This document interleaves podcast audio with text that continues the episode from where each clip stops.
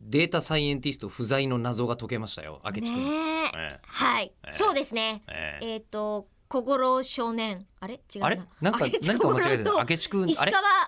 石川何何俺が今少年だっ明け智君って言っちゃったんだけど明智小五郎は名探偵で明智小五郎は小林君って言小う林だそうだで逆に今俺は怪人二重面相だねそうするとそうですね二重面相として明智君って言っちゃったから、ええええ、で石川君は今新しいこの沢田から引き継いだ新ディレクターが、えー、どちらかというとアメリカンプロレスのレスラーみたいなタイプのディレクターの石川君なんですけど 間違えちえっとではいそのはい感想をいなねくなってたうん澤田さんがなんと、うんうんすごいですよデータかき集めてきてくれましたデメータサイエーンテルィスト届いてたんですって、うんあのメールが受信が遅かったというそうエリコアドレそうス、なんでちすょっねと遅延をしていたらしく、16日届きましたよなんとってことはもうやりましたもりもりにはパーティーのように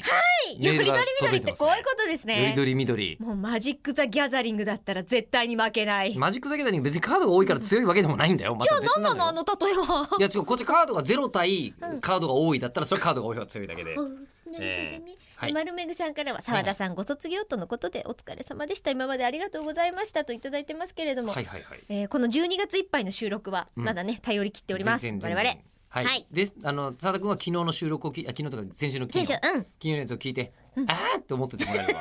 いいと思うんですけど い。や本当にそうですよ、えっとねはーいえりこさんのところのメールせっかくだからお読みしますか。はえーといただいておりますこちらですねラジオネーム有坂さんからいただきましたおいえー社会全体として人間がこれからどう AI と関わって変わっていくのかという非常にマクロなスケールのお話から、介護という比較的身近な分野でのお話まで、うん最後まで興味深く聞かせていただきました、うんえーその中でえりこさんが「素敵な私利私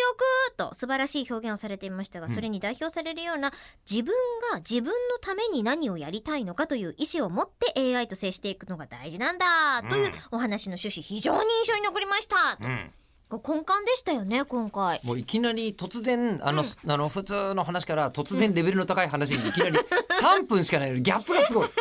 そうでした、今回 CM コースで AI の研究家の方に来ていただいての話だったんですけど AI やると何でもかんでも自在になるぞとうんで自在になったら何でもできるならじゃあお前何がやりたいんだよっていう話になをったんだ AI けにど問われているかの AI ようにな問われているが自分のやりたいようにやるとやりたいようにやったら他の人のためになるぞっていう結話だ果っでたんですっよて。いう、うんええでそれを、えー石山さんが初め言ってたのは「うん煩悩即菩提」っていうかっこいいうん言葉だったのが、うん中村さんが言うと、めっちゃ素敵な私利私欲えーこれあの国際会議で言うかもしれないらしいっていう話を、 言ってましたね、えー石山さん言ってましたよね。中村江里子からの提